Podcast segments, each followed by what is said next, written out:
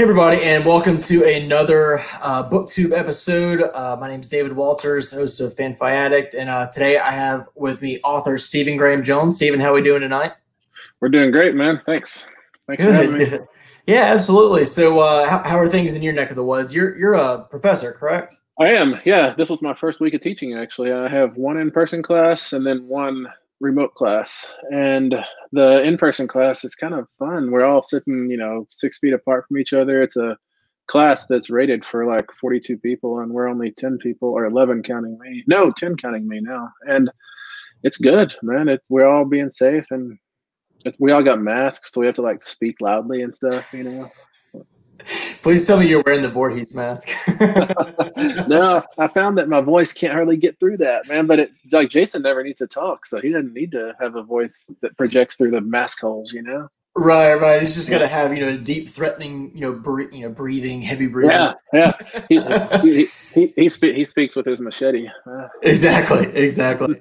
um, yeah, I know, I know what you mean about the about school. So my wife's a, a first grade teacher, and she's maternity leave until after Labor Day, but she's uh, been kind of intermittently going up there to get her sub plans and stuff ready for the you know following days. And uh, yeah, they're they're doing all in person right now with a couple of kids doing virtual learning.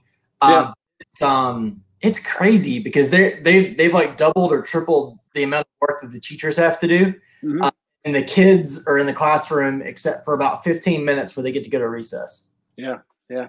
And I mean, they eat lunch in there and everything. I was like, I can't. I mean, I could do that. You know, I could see high school being okay yeah. with it, but yeah, yeah. man, you know, seven, eight year olds. oh man, for sure. It's hard to and it's hard to get like the little kids to um to remember from minute to minute that they're socially distancing. You know. yeah. Yeah, yeah. yeah, I mean, they went from uh, from 20 kids. I think they're down to 15, and we yeah. uh, went and like measured out six feet between desks and so forth, which it's kind of impossible because you know elementary classrooms really aren't that big anyway. Yeah. Uh, and so, and then you know, on top of that, they've got like these little hooks for their masks, and they've got a little a little bin next to it, which has zip tied to all the desks. They can put all their stuff in, like their lunch box and stuff. Yeah. Yeah. trying to keep kids away from each other yeah. is impossible. you know, there's now that I think now that we're talking about this, there's an old story by Dan Simmons called "This Year's Class Picture," and it's about a teacher who is pushing through and teaching during a pandemic. It's a really good story too. I suggest really? you, yeah, I suggest you and everybody check it out. It's really good, man. Okay, absolutely. Yeah. Um, so, uh, so just kind of first and foremost, just uh, tell the audience a little bit about yourself. Um, yeah. You know, obviously we know your name, but kind of how yeah. how you into writing, and then uh, kind of how you got to this point in your career writing. Yeah, I am Stephen Graham Jones. Um, man, I'm. It's a long story how I got into writing. Um, I always meant to be a farmer. That's all. And uh, well, either a farmer or manual labor. That's the only two things I was ever cut out for. You know. And so now I've got like somewhere above 25 books, and this one, the Only Good Indians, is the most recent one. And Night of the Mannequins is out come what is it Tuesday out Tuesday. Yeah and they're both slashers. My next novel coming out, which I can't really speak about except for in the vaguest terms, I'm kind of under a gag order, is also a slasher. I think I have two slashers coming out, really, actually. And um, slashers are what's closest to my heart, you know. So, I mean, what started me writing?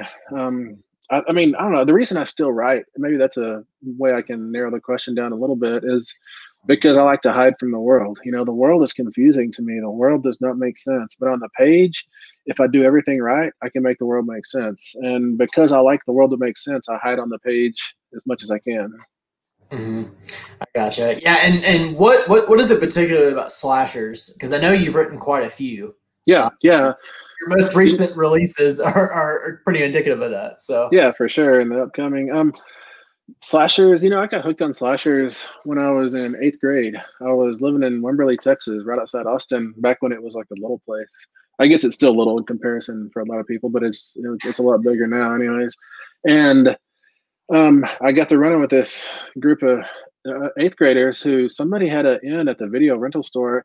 So every Friday, we'd you know traipse from school to the video rental store and come out with a stack of um, six Freddy, Michael, Jason slashers, and we'd go out to another friend's house. He had hit, his house was way off in the trees, and um, along a creek, and he had a separate garage and his dad had put an old couch and a little like 13 inch TV in there with a VCR. VCRs were still to us kind of new technology back then, and and we'd put those VHS tapes in and we would watch Jason, Michael, and Freddie do their thing, and we'd scream and you know cringe and hide behind the couch, and it was gory and terrible and wonderful all at the same time. Then come along, come about two in the morning, I guess. His dad, the guy who owned the the guy whose garage we in, he would put on a Freddy glove and come out to the garage and scrape those plastic claws down the middle garage. And that was a terrifying sound. And we knew it was him too, you know, because he was always doing this. And knowing it was him didn't change it even a little bit. It was still just as terrifying. Um, because he wasn't a completely trustworthy guy, you know. He might just he might be taking it for real tonight, you know. And and and we would um we would just pile out the side of that garage and run through the the blackness and for some reason, if we could jump in the creek, that meant we were safe. You know, I don't know why the creek is supposed to be safe from slashers, but that's what we thought. And that that feeling of just running blind through the darkness with tears going out of my eyes and a smile on my face, to me, that hooked me for the rest of my life on slashers. That feeling of screaming and laughing, kind of in the same um, response. You know, that's that's what I that's what I look for on the page. That's what I want on the page when I inhale stuff, you know. And so when I'm putting stuff on the page, that's that's what I want to do as well, if I can. Yeah, and, it, and, it's almost you know it's it's nice that you write what you love. It's not it's not you know you're not going mm-hmm. okay what what what does everybody like? Okay, I've got to write mm-hmm. books like that. You know, you mm-hmm. just you kind of you kind of go what speaks to me. I'm going to put it down. Okay, I love this. You know, awesome. Yeah, yeah. Um, but you know, at the, at the same time though, um, talking about like I've, I've heard people saying that that this is like the front edge of a slasher mini boom or renaissance or whatever you know a resurgence of the slasher. And i, I hope it mm-hmm. is for sure because i'll definitely ride that until it goes out you know? But um but um i wonder if like our our impulse towards the slasher right now if it if it's there if it's not just me isn't isn't that we're trying to find solace in horror in trying times you know social political environmental unrest all that stuff. I wonder if it's that in the land of the slasher, and like in, in a slasher reality, the magic of it, what what draws, what's so attractive to it to me is that wrong is punished. Slashers are inherently fair worlds. If you do wrong, ten years later, somebody's coming for you. He, he might be wearing a mask. He might be a monster. Who knows? It might be your best friend, but the you're gonna the scales of balance are gonna be the scales of justice are gonna be balanced and mm-hmm and I think in today's world, we see so much injustice that we can hide in a slasher where the world is fair and feel whole. You know, it feels like this is a place I could possibly live. Um, at the same time, slasher slasher worlds are dangerous places to live because you cut somebody off in traffic, and you know that night there's a slasher in your closet cutting your head off. You know, and you're like, I didn't deserve this. I maybe deserve to get cut off. You know, but not cut off, man. Right, exactly.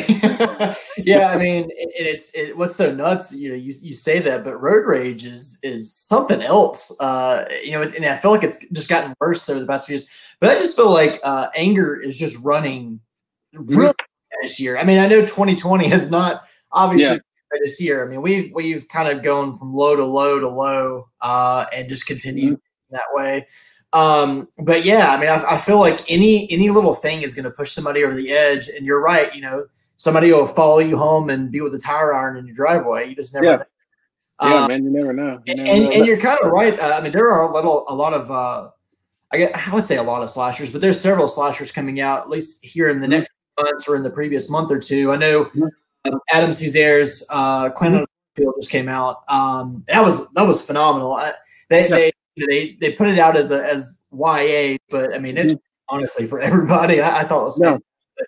Um, yeah, it's no, that's a it's a ball. You know, yeah, yeah, yeah. It's a it's a wonderful story, and and that it, it is interesting that it's marketed as YA because you're right, it does go everywhere. Um, yeah. but the, you know the, the slasher, I mean, no matter how gory or really what content it's got in it, it really is large. It's it's quite often a high school story, you know. So it, it is kind of like targeting the issues that are central to the high school demographic, you know. I think, and mm-hmm. and um that, I'm totally happy with that. You know, I, I mean, I, you, you see like so-called grown-up slashers every once and again. Like the first season of Slasher, it was kind of a grown-up slasher, and then of course there's slashers in college, but that's not there's not really it's kind of like a big smear from high school to college. You know, it's you're still in class, mm-hmm. you still have teachers and all that stuff. Um, I kind of have.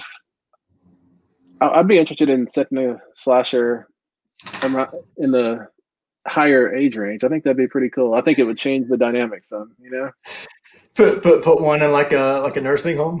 yeah, yeah, man. Yeah, yeah, yeah. I've, I've, I've, got I've got one like that all sketched out. I just need to find time to write it. But I think you might be the first person to do that. So definitely, uh, definitely go in that territory. Um, so I do have a, a, question. It's it's an interesting one. Um, and you know, uh, and, and Misty's asking. So, how do you feel when the speculative fiction community links you with an author, say like Rebecca Roanhorse? She says. Mm-hmm you write horror and she writes fantasy, but everybody seems to kind of pair you guys together. Mm-hmm. You know, Rebecca and I are with the same publisher, so that's one reason we probably get paired. We have the same editor, even, and we're also friends, and um, we're also both native. And I think it's probably that we're both native which is what gets us paired the most often probably. People may not, may not even realize we have the same publisher you know? And um, no i love being paired with rebecca is great. I mean i'm just riding her coattails if that whenever that happens you know because she's blasting yeah. off into the stratosphere you know? And she's, yeah. she's so good yeah. Yeah I, f- I feel like she uh i mean i i just that she came out of, out of nowhere but uh, i feel like and i can't is it, is it trail the lightning? I can't remember that's the first one yeah. Yeah I, I feel like that one kind of hit hard and then it just was like you know explosions everywhere. And then you know, she's got the yeah. new novel coming out from Saga uh, yeah. pretty soon. So yeah, but I, I think it's kind of neat. I mean, I, mm-hmm. you don't you don't want to look at it as because you're both native. That's the reason that you guys are paired together. You want to because mm-hmm. you're great writers and you're doing well and and you know with your uh, with your publishers and so forth. But you know, do, do you feel that that's that's going to continue to be a thing like that? People are just paired together based on heritage or race, or do you feel like you know it's it's going to end up being oh they're really great riders and they both ride publisher? You, you know, know that, that you always want to get paired or just you always want to like show up places because of your writing instead of because of who you are you know mm-hmm. um but um yeah i think it'll probably keep happening and i think the reason it'll keep happening is just because of the way um magazines and newspapers have like they had like they'll have like 15 writers pitching stories to them and the writers have to find an angle in, you know, and those writers. Mm-hmm. Sometimes the angle that's going to get the stamp of approval or the green light to go ahead and do this will be um, these two, these four, these six native writers are changing the world in this way or pushing back against this or what, whatever it is, you know. And I think those are the kind of stories that probably tend to get greenlit more because people realize that there's been a lack of diversity and I mean in all the fields, not just in publishing and not just in speculative fiction. But um mm-hmm. so in some sense those kind of articles can I don't know, not act as a corrective, but they can at least um make the problem louder, you know? Yeah. Yeah, I gotcha. Mm-hmm. Yeah, because you know, and, and I'm also uh, I'm curious to know this. This is completely separate question. Um, mm-hmm. do you feel like the only good Indians. Uh, I mean, obviously, with it being your newest release, do you feel like that's kind of kind of bumping you up even more than where you were with all of your last releases? I feel like it's gotten maybe the most love out of all of your other novels. Maybe maybe not maybe not in its actual um, you know maybe like not awards and stuff, but I feel like and your Amazon reviews went up super quick. Your Goodreads went up super quick, and you had a lot of really early phenomenal reviews and blurbs. Mm-hmm. Uh, do you feel like that, that that is maybe you know your best yeah. selling, best work to date? No, it's definitely my best selling and the one that's had the longest legs and the longest tail too. You know, it's still it's still making the rounds. It's um what five or six weeks after publication, it's still in the you know the our sphere of awareness. You know, but um. Mm-hmm yeah, it has. And the trick is, as a writer, you don't really get to choose which of your um, books are going to accidentally have a surprise rocket booster under them. You know, you think every one of them deserves a rocket booster under them, of course. And right. Um, yeah, so I don't. I just all I do is I just write the best book I can, and then sometimes, like like with now with Saga, I end up with both an editor and a well editor, a publisher, and a publicist or a marketing department who are all in sync. You know, that doesn't always happen. Um, like um, with mongrels mongrels um, it, it, before it came out the editor had taken another job somewhere else so the book was kind of orphaned which is means it's kind of languishing between people you know and falling between the cracks and departments and stuff and um, I've had that happen a lot. I've had I've had books get orphaned before publication, and um, luckily not this time. And, and I plan on being with this publisher and this editor for a good long time. So hopefully we can do it again and again.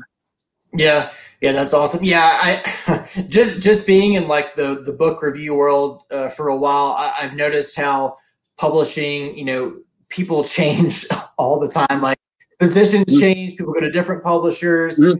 They may be there for six months and transition to something else. And yeah, yeah, it, it's constantly changing. There's only a few publishers I think I've kept the same person for a couple of yeah. years. Yeah, I mean the trick is in the publishing industry. Of course, you want to climb. You know, you want the corner office or the better paycheck or the bigger title or whatever it is. But it's really hard to go up the ladder in your own building, say. But so you have to go mm-hmm. to the building beside you to go up one level, and then to the building over here to go up another level. So you just you kind of go like all over Manhattan to yeah. be able to get up to that corner office you want, which is that's just the way the industry is. It's not nothing bad about it. You know, it's it's probably not the only industry that's like that too. Yeah, you know, as I feel like it's uh, you kind of state a lot more because you know all of a sudden emailing with a publicist or uh, you know somebody in in in marketing or something. Mm-hmm. next thing you know, they're like, "Oh, I'm so sorry, I don't work anymore. I'm now mm-hmm. at Scholastic or I'm now at yeah. Tor yeah. or something," and you're just like, "Oh, so okay, I'll, yeah. I'll follow you there and find somebody else." I guess you know. Yeah. Yeah, and it's nice. I mean, after a while of doing that, you kind of know everybody too, you know, which is kind of nice. Yeah, yeah, and, and, it's, and it's probably nice as an author too because you, mm-hmm. you, know who to shop your books to depending on yeah. where you're at. And you know, if, if say you know you you published a book with you know say Del Rey, and then your you know your editor there moved to, to Tor, you're like, okay, well maybe I could get something with Tor. Yeah. I could at least you know submit another story there, which you know I guess with them changing things, I mean, authors are always all over the place with publishers too. Not always, you know. Yeah, yeah you know the Stephen Kings of the world. State you know it's pretty much one and done. Uh, mm-hmm. You know I see several jumping from HarperCollins to Tor to you know Penguin, yeah. or sometimes doing self publishing and then sometimes doing smaller presses. So yeah, do, yeah. Do you, um, I've I've had a few authors like Josh Malerman. He says that he'll uh, he's kind of keeping this thing where he drops one novel and one novella a year. Mm-hmm. Do you ever envision yourself doing that, or do you just push it out? Um, hope it, hope it releases when it does. Yeah, I just let it release whenever the publisher and my agent think is good. But um, it probably will come out to some version of that. Yeah. Um, like right now, I have a big backlog of novels I've written, and so they'll be they'll be coming out, and um, more novellas too. So I imagine it will become staggered like that: novel, the novella, the novel, and with a collection in there as well. Yeah, I gotcha. Um, so how many how many uh, is let's let's let's start this way. How many novels have you have you published so far? How many no, novellas have you published so far? And how many mm-hmm. stories have you published? Because I know it's it mm-hmm. amounts. yeah, no, it's hard to. I never know how to count. I think for novels, it's probably about 24, 25 that I've published, and it could be 26, somewhere between 24 and 26. I'm thinking, and um, one of those is um, co-written with Paul Tremblay, so I never know does that count as a half, and do I have to wait till I have another co-written for it to be one? I don't know. Um, and then I have um, three standalone novellas published: um, Sterling City, Mapping the Interior, and Night of the Mannequins as of um, September first. And uh, let me think. I have five or six story collections published. I guess I'm not sure about that. Somewhere around there. And as for short stories about a year, year and a half ago, um, I did count them up, and it was like 325 or 35, somewhere around there. And I've published, a, I've published a few since then, and um, yeah, that's, that's it. Crazy. mm-hmm. Yeah, I think uh, I think the first story I ever read by you was um, a Tor.com short story that you read. I think was it the Night Cyclist. Yeah, yeah, that's a night. Yeah, Night yeah. Cyclist. Yeah, I um, it's it's kind of when I first got into I guess reading Tor.com novellas, and I and I realized they had kind of like a short fiction section. You could just go on their mm-hmm. website, find stories, and uh, yeah, the, co- the cover drew me in. Kind kind of like I mean, you know, granted I, I, was already a fan of yours, but kind of how the good you know all the good Indians drew me in, and I feel like that's maybe why the book is partially why the book is doing so well. It's a very, I mean, it's a very standout cover. Yeah, I mean, it's, I, I haven't seen I haven't seen many like it. It's yeah. it's the antlers just kind of get you. they do, yeah, and they, and they give it like texture too. It's got yeah. It feels like is the is embossed the right word or something like that? Yeah. Yeah, yeah, yeah, yeah. And, and honestly, so you know, I, I, talked to you like a, a week or two ago about mm-hmm. getting a copy, and uh, and and when I got it in, I just kind of unwrapped it. I was like, "Oh my gosh, it's so awesome!" And set to the side. And only today, when I picked it up, I go, "That's nice." it's, it's, nice having you know different textures on a cover. Um, yeah, and I've noticed when people when, when people take pictures of it to post it online, depending on what angle it is, the antlers look different, which is pretty cool. You know. Yeah, yeah, and I like how they uh, they had the I think the paperback edition was you know mm. kind of a different angle. Uh, oh, really? At the maybe it was like the UK release. I oh yeah, it is. Yeah, the type. Yeah, but it's, it's like on the I think it's on the front instead of on the yeah. side. Just it is. is, yeah. Um, yeah, and okay, I, believe, so, I believe I believe I believe it wraps around to the back cover too. I haven't seen it yet. Um, it's been in the mail forever with our mail being slow right now. But um, yeah, it's really cool. I like that. Hold on one second. My dog has decided that he's just going to come hang out. Come sit down. He's trying to sniff every single book in my office that he possibly. um, okay, so just kind of um, we'll, we'll kind of start. I can't remember. Was Mongrels Mongrels was before mapping, correct? Yeah. Okay. So so Mongrels. This is actually the first full length novel that I read by you, and it's probably mm-hmm. the best werewolf story that I've ever read. Um, you. Can you can you talk a little bit about it, um, and maybe uh, why you decided werewolves? I mean, I, I, feel like I feel like you don't really fit into a mold as far as what you write. I mean, I know you're mm-hmm. more stuff's been kind of slasher, but mm-hmm. um, you know, what why werewolves, and uh, you know, kind of what can people expect from that novel?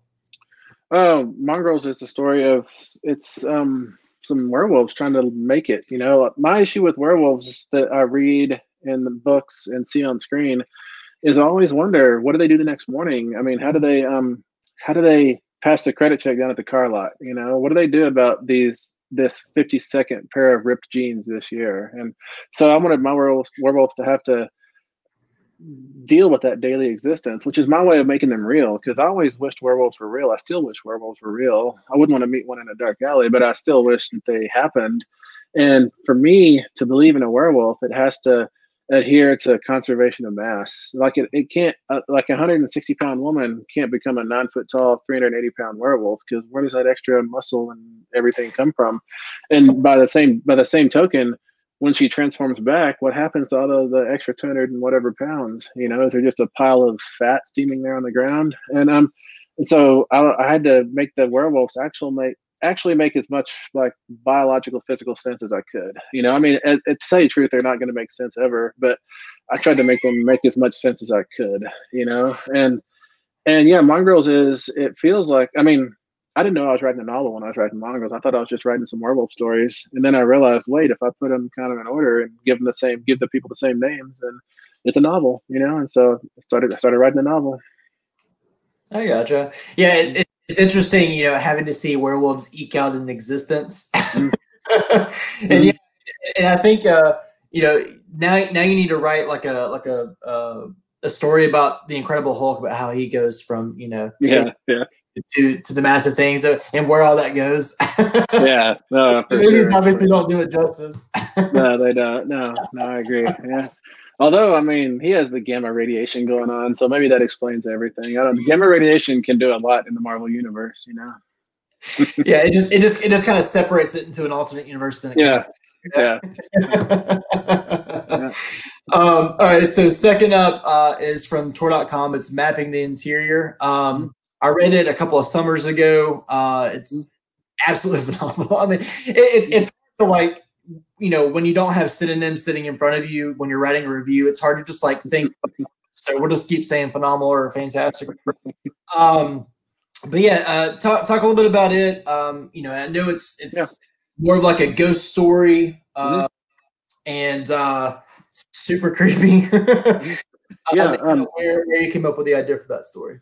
Uh, mapping the interior, like I wanted to tell a ghost story. I haven't told many ghost stories really, and but the problem I always have with ghost stories is ghosts are just inherently not scary. I mean, a ghost can startle you and make you drop drop your saucer of milk or whatever you're carrying, and you know, and whatever you're carrying down a hallway, if you see a ghost, you'll drop it. You know, and Yeah. and that's terrible. But you, I saw you break a cup, you break a saucer. Who cares? You spill some milk. And the scary, the scary thing that ghosts usually do is they tell you some information you don't necessarily want. You know, they a secret about someone or something that was done to them when they weren't a ghost, whatever it is. And you, you like your life was going along fine, but now you're burdened with this information. You know, and now my dogs are going off. Um, and yeah, um, but so what I wanted to do with mapping interior was find a way to make a ghost actually threatening, other than with information, you know. And so what I had to do then was make the ghost be slowly working its way way back to corporality, to having a body, you know. And then I had to come up with mechanisms for that to work, and the novel just told itself, you know, or the novella told itself, I guess. Yeah.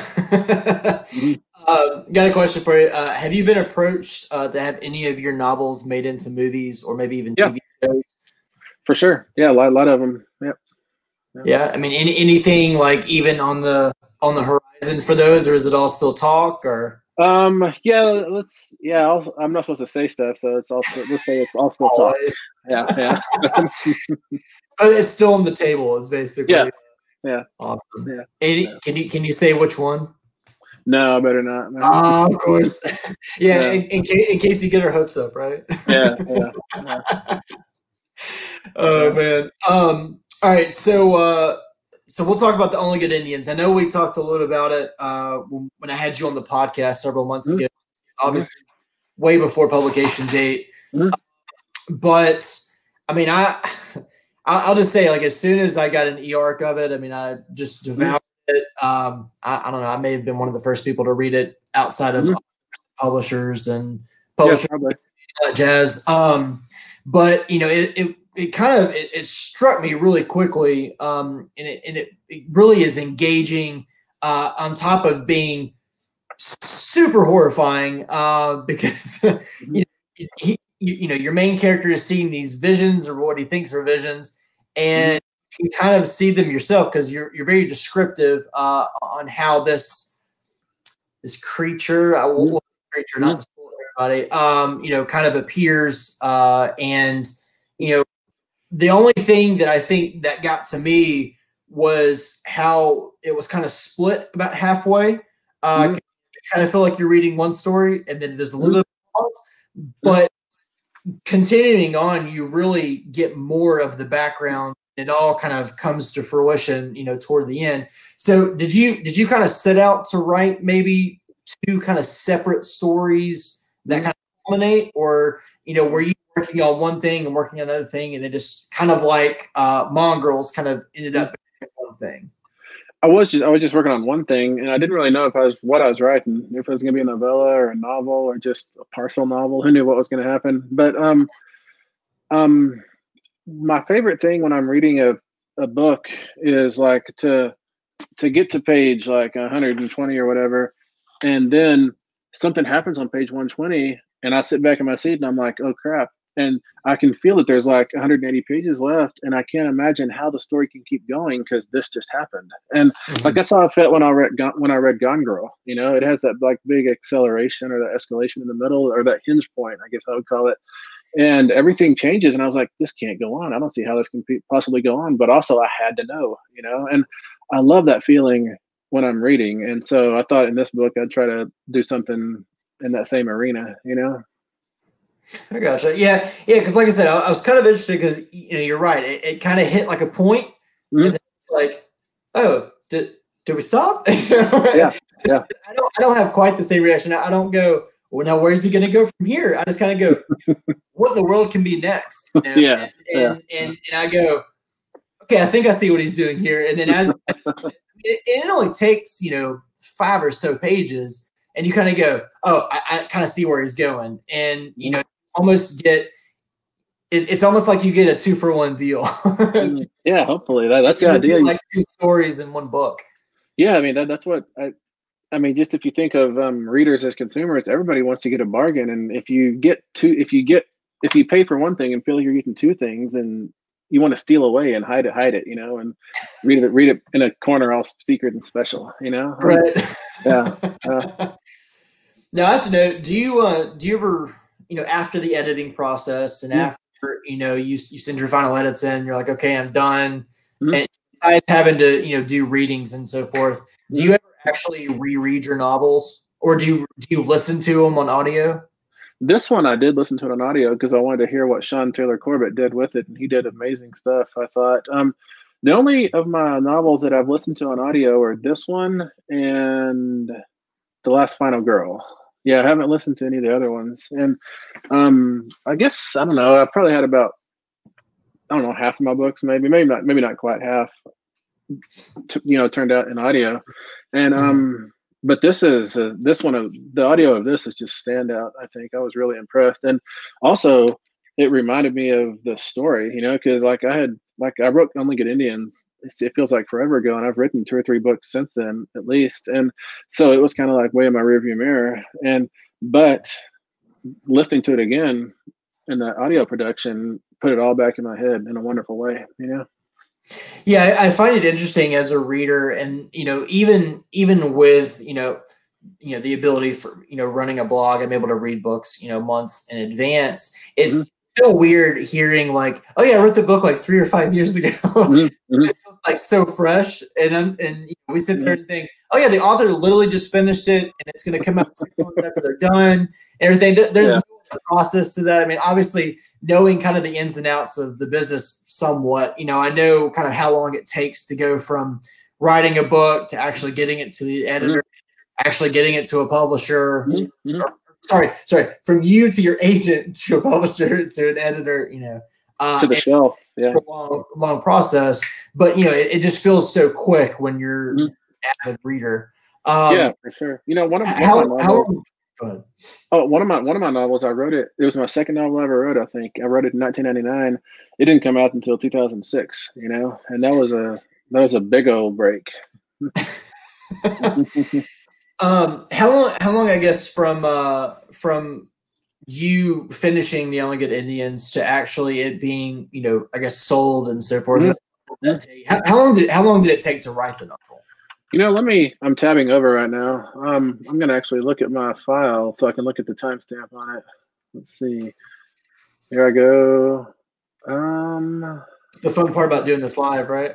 yeah, for sure, right? Um, um, elk, elk.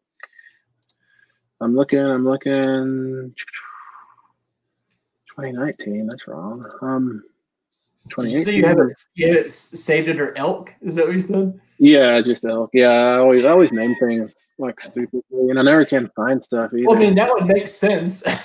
yeah, yeah. Yeah. Um, I'm still looking. I'm, I've, got, I've got like, I've got like, it looks like about 28 elk files. This is maybe, you know, I had, a different title. Let me see if it's under a different title. Uh, Um, it's what was the what was the original title? It's one of the chapter titles now, where the old ones go. Yeah. Like Um. Are you- are you gonna reuse that title? I probably, I mean, well, now that it's been a chapter title, I don't know if I can or not. I mean, I can legally. I don't know if I can, like, I say, but no, nobody will know. yeah, yeah. Nobody pays attention to chapter titles. yeah. I am I am not finding it. I don't know. I was I thought I Oh, could you're tell good. you. I, You're would guess I would guess that I wrote it in 2017 if I had to guess, but it could have been the front part of 2018. You know, I don't know. So do you do you write several books a year or several I guess stories a year and just kind of shelve them and then when you Mhm. feel one's ready to go you send it off? You know, I, I do write a lot of stuff, and I just as soon as I'm finished with it, I send it to my agent, and she works with me, and we make it better and better. And sometimes she'll say, "This is the one we're going out with," or "That's the one we're going out with," and I just trust her on that because she has a like more objectivity, and also she's like more in touch with the market and everything than I am, so she knows what will move better. And so the stuff that she doesn't send out, we do just kind of keep it on the back burner for when the time is right, or, or to roll it into another deal or something like that. I gotcha. Yeah, I was always curious. You know, when you have a backlog of, of titles, kind of, kind of, you know, I, I know. uh I mean, again, throwing Malerman out there because I, I talked to him last December. You know, and, and you've seen pictures of him. You know, where he's just got all of his manuscripts just laid Mhm. out, Mhm. and he's like, "Which one am I going to pick this week?" And it's almost like throwing a dart. Yeah. Which one Yeah, no, this year, I guess, because he because he does. You know, like I said, the Yeah. one novel one novella, but you know, I'm always interested. You know, do you just have them kind of like stashed away, and you're like, you know, what what should we do next? You know, but that's hearing that you know your editor's like, I think this one will work better. Let's hold off on Yeah. that. Yeah. And uh, the bad thing is, I write stuff, I write novels, and I forget that I've written them. So I just they're in my directory, and I don't. I like I, as I was saying, I name stuff so stupidly, and um, so I just never open that file again. And so there's all these like surprise novels on my hard drive, you know. Yeah. So, so do you um do you ever find your or you think you'll find yourself like outside of like horror or slashers or Yeah. anything? Do, you, do you do you feel like you'll write some science fiction or fantasy or mystery? I mean, I guess I mean, I, thriller in there because you're already written thrillers. So yeah, I've done I've done thriller, I've done crime, I've done um, kind of experimental, I've done straight literary, um, I've done science fiction. I, I, I hope to do fantasy at some point. I hope to get my mind like working in a way where I can do fantasy. And uh, yeah, with no, I, I don't want to. I mean, horror is my first love, and I consider myself a horror writer. But I like to play in all the fields. You know, like um, years ago, I was on a panel with Joe Lansdale, and somebody in the audience in the Q and A period asked him, "What genre do you write in, Joe?" And he said, "I write the Joe R. Lansdale genre." And that's what I want. I want my answer to be that. I mean, I would love to write in Joe's genre. Don't get me wrong, but I want to write Right. in, the Stephen Graham, in the Stephen Graham Jones genre. You know? Absolutely. Yeah. I, you know, I'm, I'm always curious because uh, people like to obviously stamp labels on authors. Um, they, they like to say, oh, he's a horror author, oh, you only write fantasy. Um, and it's always interesting to see people branch out. And now, you know, some people branch out from just white, you know, writing straight YA to trying to do it and kind of overdo it. So I'm always curious if you try to venture into fantasy, do you, do you feel like you're going to be, you know, I'm, I'm going to kind of take a step back, not try to overdo it, uh, and kind of write something, see how it does, and if it does well, then I'll do something else, and if it doesn't, I- I've always got horror as a backup. um, no, I mean for me, horror will always be the first thing. I'll never consider it a backup. But um, you know, with I think with fantasy, if, when, and if I write a fantasy novel, I'll just swing for the fences, and it probably won't be like a like a easy fantasy novel. It'll be something challenging, and it'll probably have a lot of blood in it too. I suspect. Um, like like the one fantasy, the one fantasy story I have published is called When Swords Had Names, and it's a story about a guy who um, realizes that the meat or the muscle that is like in a in a in a centaur, you know, you have a man and a horse, and this guy finds that the meat between right where the man and the horse meet is the best bite of all. So he goes around trying to eat that, killing centaurs and get that meat. You know, um, so in my fantasy, it'll probably be something you know in that similar vein. very bloody. Yeah, yeah, yeah, yeah, that's a that's a very interesting. I, I'll have to find that. That's a very interesting. Uh, um, so I got a question for you. Uh, how do you combat writer's block? Um, I, you know, I never, maybe I've never experienced it, or maybe I call it something different. But to me, writer's block is just setting your standards too high, you know? And like, I never have a lack of ideas, and I don't always know where the story's going next. You do hit walls in projects, but you just bang away at the wall and you get under it, you get over it, you get through it. It's, it's just work, you know? Um, Mhm. but um, I never sit down and have the words not come. The words are always there. I'm never afraid I'm going to run out of juice. You know, the the words are there, the ideas are there. My only concern is, will I have enough time to get them all down? You know, or get some of them down, anyways. Yeah. Do you uh, do you have like a set daily routine that you do? I mean, I know it's kind of difficult being a professor and so forth, and Yeah, also trying yeah. to find time to write. Yeah. But do you, you know, when you when you decide that you want you're going to sit down to write, do you have to do something particular before you start writing? And do you Mm. type or do you handwrite? I definitely type, and I guess I can show you my weird keyboard if it'll stretch this high. Will it? Yeah. See, I don't know if you can see it. It's kind of weird. Yeah. Yeah. Um, yeah. Um, but man, I am back and it's like telepathy or telekinesis, kind of a combination of the two. It's like my fingers, I don't need to think about my fingers, my thoughts just appear on the screen, which is really nice. And um, when I when I do longhand, when I go back to look at it, there's always like um numbers mixed in with the letters, and like I've got all this like I've taken I've had a lot of head trauma, so things aren't wired right, you know. So uh, I'll I'll spell there with a three and a and a X, you know. It doesn't make a lot of sense to me. So typing is the way to go for me. Um, I don't have a schedule. I never have had a schedule. I'm always waiting to grow up and have a schedule, but uh, I just steal. I just steal time whenever I can, and or whenever I need to hide from the world. Also, like when there's chores that need doing, the lawn needs mowing, the oil needs changed, whatever it is. then I always sneak in here and I'm writing, I'm writing. I can't do all that stuff, you know. But um, because I don't like to do stuff. I like to write. Writing is playing with dragons, and who wouldn't want to play with dragons rather than mow the grass? You know, mowing the grass. Who cares if the grass gets mowed? Yeah, I don't think it, I don't think the grass cares. You know, it doesn't. It'll, it'll either just keep growing or burn out. Um, all right, so so for those who haven't read the Only Good Indians, can you can you give like a maybe a brief sell on uh, on why people should read it and what it's about? Yeah, well, I don't know why you should read it, but I can tell you what it's about. The Only Good Indians is um, four guys are out in the field after elk one afternoon before Thanksgiving. They're up in the Blackfeet Reservation, and they think it's their last day they'll get to get to go out in the field together. So all bets are off. Whatever fills their freezer is the right thing to do, and that leads them to kind of commit a trespass against not only the elk but their community. They're basically taking food off of someone else's plate, or keeping somebody else's freezer empty, anyways. And they leave that day and I mean they get a slap on the wrist, but nothing bad happens. And 10 years later, something bad is starting to happen. Something remembers that day a lot better than they do. And the hunters are becoming the hunted basically. And I guess the other other way to sell it is that there's a lot of basketball in it. So if basketball is something you want to read about, this is the novel for you. okay, yeah. Mm-hmm. I'll go with it. Mm-hmm. um, I mean, I, I, remember it being a lot more uh, horrifying than that, but yeah, we'll we'll go with that. but uh, but yeah, so and, and, that one's out now. That one actually uh, just came out uh, not too long mm-hmm. ago. now, mm-hmm. uh, next Tuesday, we have Night of the Mannequins. Uh, so for yep. another novella from uh, Tor.com. Uh, actually, I, I, got my arc, and then I got a. I went ahead and did the Nightworms box, so I could get a get me a little signed copy. So, oh, uh, nice! So you you got the you got the final copy. Oh, you don't I, have still, I, I don't have a final copy yet, so it's neat that it, it's neat that like you know 600 people have the final copy and I don't. You know, that's kind of cool. Absolutely. Um, so, uh, kind of you know back back to your love of slashers. Uh, this is definitely a slash fest uh, for sure. Mm-hmm. Doesn't really uh, doesn't really start out that way and takes a you know completely different twist than you really mm-hmm. Mm-hmm. Uh, tell, tell us a little bit about Night of the Mannequins, kind of how you came up with yeah. the story idea, and uh, and again, what we can expect next Tuesday.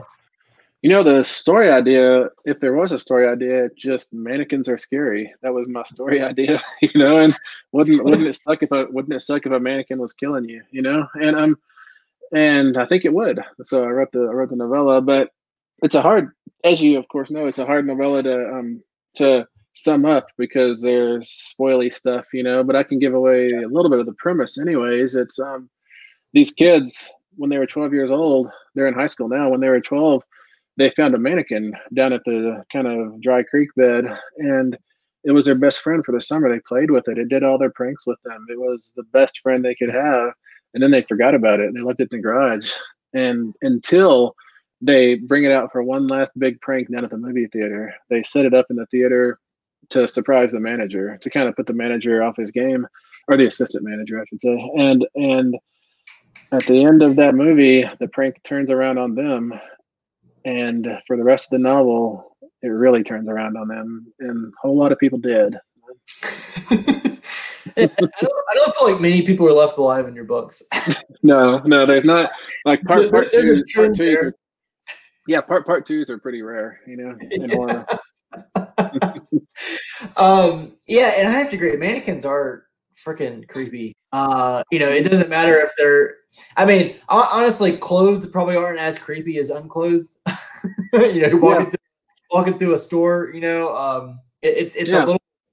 What's not not jarring? I don't know if jarring's the word. Yeah, uh, yeah. It, it, makes you a little uneasy, I guess. It does. Uh, it does. Yeah. They only have eyes. yep. Yeah. No it's like these it's these giant Ken dolls that are just kind of watching you from wherever you are. You know. Yeah, yeah, and then you know it, uh, what uh is it? I am Legend with Will Smith when uh mm-hmm. he's mannequin friend, and then you know all of a sudden he's like in a different spot. yeah, yeah, for sure. I, I, like that. It could be that's where the novel the novella comes from. I don't know. I, I did like that opening to that movie. Yeah yeah, absolutely. Um, so can, can you give a hint, um, you know, kind of, kind of, I guess what we can expect next? And I know you said it's, it's a little bit under wraps and so forth, but you know, do you mm-hmm. have more some more slashers in mind, or um, you know? I do. There, I should have another slasher out next summer. I can't. I'm not allowed to say the title out loud yet, except for when I'm not on a microphone. You know, then I can say it all I want, I guess. But um, I, I can't announce it. I should say I can't sleek it out. Um, but yeah, it's a it's a slasher, and it's just it's it's Jason and Freddy and Michael just turned up to eighty. You know. I gotcha. Um, any uh, any any books you've read recently that you'd recommend? You know, um, yeah, the Luminous Dead, Caitlin um, Starling, is that her name? Caitlin Starling? Yeah, Caitlin Starling, I think. Luminous Dead, it's a science fiction novel about a caver on another planet. And I love caves and I love science fiction and it's also horror. So it's like everything I like in one place. If they would have included some beef jerky, it would have been the dream experience, you know? Um, let me think. Oh, I just read um, Carmen Machado's the Low, Low Woods comic book, the first six issues of that comic book. It may be the only six issues. I'm not sure if it's going to go further or not. It's in Joe Hill's um, Hill House line at DC, and man, that is some, that is some really good horror. I was completely impressed with that. I could not have been more impressed. I'll have to uh, I'll have to look that one up. But I, I you know I read Locke & Key, and that kind of got me like really into reading comics. Mm-hmm. Novels and I and I kind of got on with Image to read a lot of their newer stuff and just kind of slacked off. But you know, I, I, read you know like Wytches and stuff. Uh, uh, yeah, Snyder, Snyder wrote Wytches. Yeah, yeah Scott Snyder and Josh. Yeah, yeah. Josh Jewett. Yeah. Yeah, yeah, uh, and and that kind of stuff like really got with me, and that kind of got me into reading like Cullen Bunn, uh, mm-hmm. and a mm-hmm. few others. Um, but yeah, I'll, yeah. I'll check that out. I, I, love I love horror uh, and, yeah. and comics and, graphic novels for sure. Yeah, so. and and Cullen Bunn, he's a go-to man. That guy, he knows horror and he knows comics as well as anybody. And I'm so impressed with every one of his pieces. Like, really, probably my two of my favorite writers in comic books right now are Cullen Bunn and um, Jeff Lemire. Those are two of yes. my favorites. And, yes. You know, Ben, ben Percy too. Ben Percy's killing it on Wolverine right now. He killed it on Green Arrow for a while, and now he's killing it on Wolverine. Yeah, and Jeff, uh, Jeff's still working on Gideon Falls, right? Isn't that isn't that the? the I think so. Yeah. Yep. Yeah. Yep. Uh, I think he's like twenty or twenty four yep. into that one. Um, yeah. Like I said, I mean, it's it's just it's it's insane, kind of what you can find uh, out there that you know. Mm-hmm. You don't even have to read novels. I mean, you can be scared to death. I mean, especially with the pictures and stuff they throw in those. Um, yeah. Uh, got a question for you. Uh, what horror novels gave you chills? Oh man, all of them really. Um, probably one of my scariest reads was Sara Gran's Come Closer. I think it's maybe from 2006. And I think Paul Tremblay is the one who told me to read that back forever ago. And that novel just gets under my skin. I've read it, I don't know, probably six or eight times. And every time I read it, I leave unsettled and disturbed and suspicious of everything around me. And that's exactly what horror should do for us. I think it should sensitize us to our um, our world, you know, and mm-hmm. come come closer does that for me 100%. I think I think I grabbed that one not too long ago. I think it was like a Kindle deal or something. And you know, everybody always reads that Tremblay. Tremblay is actually the reason that I read Mongrels.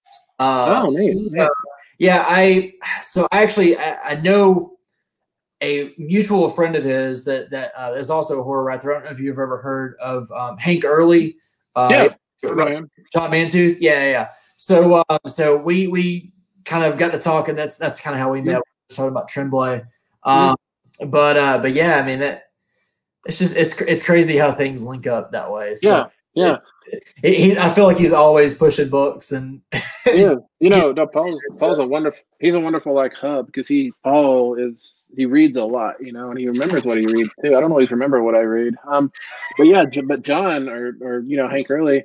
I think I blurbed his um first collection, if I'm not mistaken. It really and really impressed me. I really liked it. The shoebox train wreck. Yep. Yep.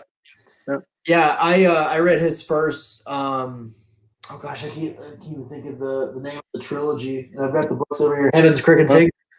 Uh, yeah, yeah. Um, and uh, and I've and I've got the the other two books by him. But yeah, it's it, it's it's it's always fun finding you know kind of new writers. But it's it just so happened that he was uh so he's he teaches at a middle school here locally, and I was uh. Mm-hmm. I was a substitute teacher for several months, and actually, mm-hmm. I was one of his subs for a little bit. And that's kind of how we met. And oh, cool.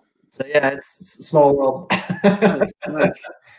Um, well, man, uh, I know we've been going for about about fifty minutes now. Um, is there any any last minute things you wanna you wanna tell the audience or uh, you know anything that um, brought up?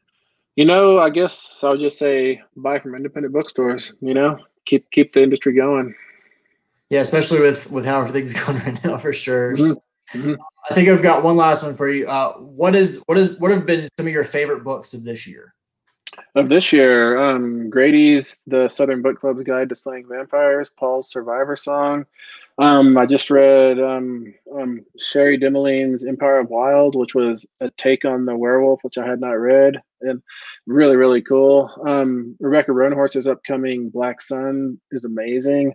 Josh's Malorie is um, blew me away. Like I, I couldn't imagine that he kept the world unfolding in, in that cool way. I was really, really impressed with that.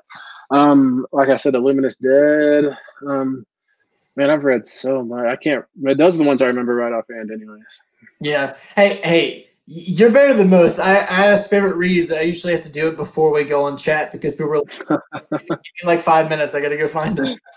yeah, yeah, yeah. And yeah, and I have to agree. I haven't I haven't read a couple of those, but I read Survivor Song uh, back in January, uh, and then of course Malorie. I think in March. Um, mm-hmm. just, those books are absolutely phenomenal. Mm-hmm. Um, and, I, have been meaning to get to uh, Southern Book Club. Uh, just, yeah. just, just the premise of it alone makes me want yeah. it. So, uh, oh. and I've and I've heard a lot of great things about Grady's work. So yeah, no, Grady's he's really good. He's really meticulous, and um, by the time you see a book, it's probably you've probably seen a third of what he's written. You know, um, right? You only see you're only seeing the good stuff. I mean, it's probably all good, but what he thinks is good, anyways. You know. Absolutely. well, Stephen, uh, I appreciate you coming on, uh, chatting with me tonight. Uh, it's it's always great talking to you about books, um, especially Night of the Mannequins. Again, it comes out on Tuesday. Uh, definitely go out and grab it. Uh, you know, in paperback or an ebook. Um, again, it's from Tor.com, and then we'll be looking forward uh, to your next slasher. Uh, hopefully, we can hear a little bit more about it sooner rather than later. Thank you, man. Thanks, thanks for having me on. It was great talking. Absolutely. You enjoy the rest of your week. Take it easy, man.